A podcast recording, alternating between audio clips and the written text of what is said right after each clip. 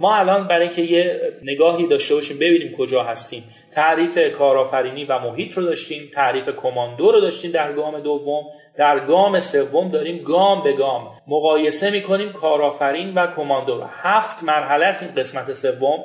ما در مرحله اولش هستیم که داریم تعریف پیاده نظام سبک رو انجام میدیم. در زیر مجموعه این پیاده نظام سبک می‌خوایم تعریف چابکی و چالاکی رو داشته باشیم. دوستان عزیز، اگر دو تا خط رو ما بر هم عمود بکنیم، خط افقی رو بزنیم تلاطم که یک ویژگی محیطی هست. یه محیط میتونه پر تلاطم باشه، میتونه کم تلاطم باشه. در مدل کانوین هم بهش اشاره کردیم، محیط‌های کیاتیک، کامپلیکیتد و کامپلکس و حالا ابویس. در این محور افقی هرچی به سمت راست میریم تلاطم محیط بیشتر میشه. محور عمودی در رابطه با چابکی و چالاکی هستش که خب یه بحث درونی هست. یک شخص، یک کسب و کار چقدر میتونه چابک و چالاک باشه. از تقاطع این دوتا محور ما یه ماتریس دو دویی داریم. چهار خونه هستش و چهار حالت. حالت شماره یک جایی هستش که محیط پر تلاطمه و کسب و کار هم کسب و کار چابکی هستش. ایدئال این بهترین حالت ممکن است.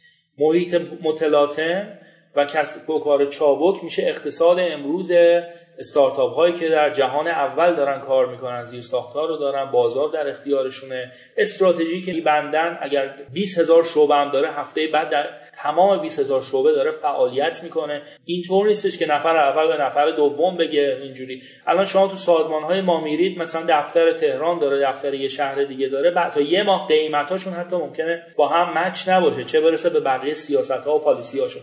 ولی در محی... کسب و کارهای چابک میتونن واقعا یه هفته‌ای در بیست هزار، سی هزار، پنجاه هزار شعبه در سراسر جهان یک سیاست، پالیسی یا یک استراتژی رو پیاده کنن. حالت بعدی اینه که محیط تلاطم کمی داره ولی کسب و کار چابکه.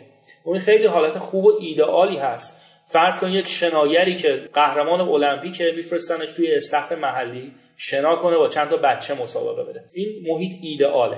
حالت بعدی خونه شماره سه، تلاطم کمه، چابکی اونم کمه. میشه مثل شرکت‌های خودروسازی ما که درا رو بستن و دارن برای خودشون با افتخار افتخار تولید میکنن، غرور تولید میکنن، پراید منظورم هستش. و حالت چهارم هم اینه که تلاطم زیاد باشه ولی چابکی کم باشه که واسه نابودی اون شرکت‌ها میشه و کسب و کارهایی که ساختار درست، رویکرد درست رو ندارن اینجا نابود میشن. جهنم اونها هستش. من یه نکته رو میخوام اینجا بگم و اونم اینه که تلاطم رو ما خوبه به دو قسمت تقسیم بکنیم. ما یه تلاطمی داریم که از اقتصاد کلان و اصول پایه‌ای نشأت میگیره. این بسیار بده دوستان عزیز. ما خیلی از اساتید رو میشنوم میگن که برید خدا رو شکر کنید، اینجا همه چی خوبه، بازار بکره. شما تو آمریکا مثلا برید سی سال هم کار کنی معلوم نیست کار داشته باشی فرداش. تلاطم زیاده. ببینید تلاطمی که اونجاها میگن زیاده و میترسونه، تلاطم از جنس روندهای تکنولوژی، از جنس خواسته های بازار هست. بقیه موارد ثابته، شما بهره بانکی ثابته براتون، اصول کسب و کار الا ثابته، زیرساختا ثابته، قوانین ثابته. این ثابت بودن باعث پیش بینی پذیری میشه و باعث اعتماد میشه. بر اساس این ثابت بودنه که حوزه‌های تکنولوژی و فناوریشون دائما داره میره جلو و به پشتوانه اینه که میتونن چابکی و چالاکی رو ببرن جلو. پس این تلاطم تلاطم خوبیه حوزه‌های فناوری، ولی اون تلاطم اقتصاد کلان اتفاقا تلاطم غیر سازنده‌ای. ما از این جنس تلاطم داریم، یعنی امروز ارز کلی تغییر میکنه با فردا. امروز میری یه قانون، فردا میری یه قانون دیگه است. نمیتونه یک کارآفرین برنامه بلند مدتی ببنده برای خودش، کاری انجام بده. بنابراین باید روز بگذرونه و خب نگاه کوتاه مدت اثرات کوتاه مدت داره. شما اگر میخواید، افلاطون میگه میگه اگه میخوای خیار پرورش بدی سه ماه زمان میخواد، اگر میخوای گندم پرورش بدی یه سال، اگر نمیدونم گردو ده سال، انسان میخوای بار بیاری صد سال باید برنامه‌ریزی بکنی. در محیط هایی که تلاطم اینطوری زیاده و تلاطم از جنس مخرب است،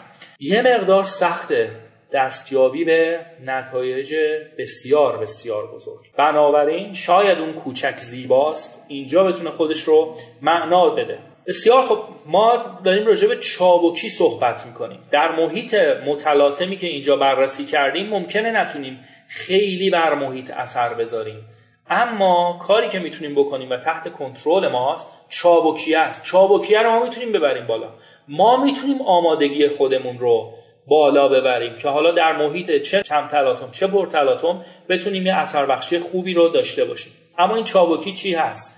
چه ویژگی هایی داره؟ Agility این بیزینس بحثی هستش که کمک میکنه به ما ما بتونیم روندها رو سریعتر بشناسیم، یادگیری سریعتری از محیط داشته باشیم، بتونیم مزیت رقابتی داشته باشیم، خلق کنیم، در رقابت به ما کمک میکنه. و اصلا چابکی امروز خودش یک استراتژی هستش عزیزان. شرکت هایی ممکن اصلا استراتژیشون رو واکنش سریع بذارن به بازار، یعنی بتونن در شرایط متلاطم بیرونی اول تعادل خودشون رو حفظ کنن و دوم بر محیط اثر بذارن. چابکی یک بیانیه داره. در سال دو هزار و یک چند نفر از متفکران حوزه نرم افزاری اومدن یه اجیلیتی مانیفستو نوشتن، مانیفست چابکی، بیانیه چابکی. چهار اصل داره، دوازده تا ارزش.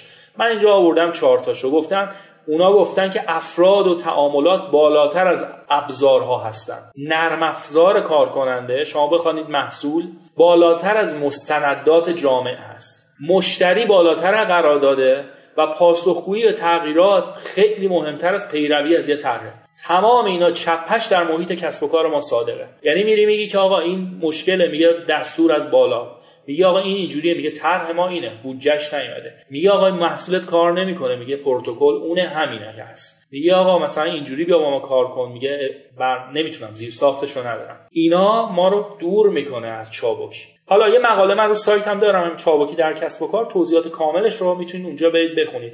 نمیدونم اگر فیلم ارباب حلقه ها رو دیده باشید، سگانه ارباب حلقه ها، این صحنه ای هست از آخرای فیلم اول، The Fellowship of the Ring، زمانیه که حمله میشه بهشون، گروه چند پاره میشه و یه جمله خیلی قشنگی اینجا شخصیت آرگون داره میگه، میگه leave all can be spread behind we travel light. میگه هر چی بار اضافه دارید بذارید کنار، میخوایم سبک از حالا به بعد سفر کنیم و hunt some orcs، یک اورک رو بریم شکار کنیم. میگه همه چیزو بذارید کنار. مفهومو من میخوام الان شما متوجه بشید. سفر کردن سبک کار یه کماندوئه.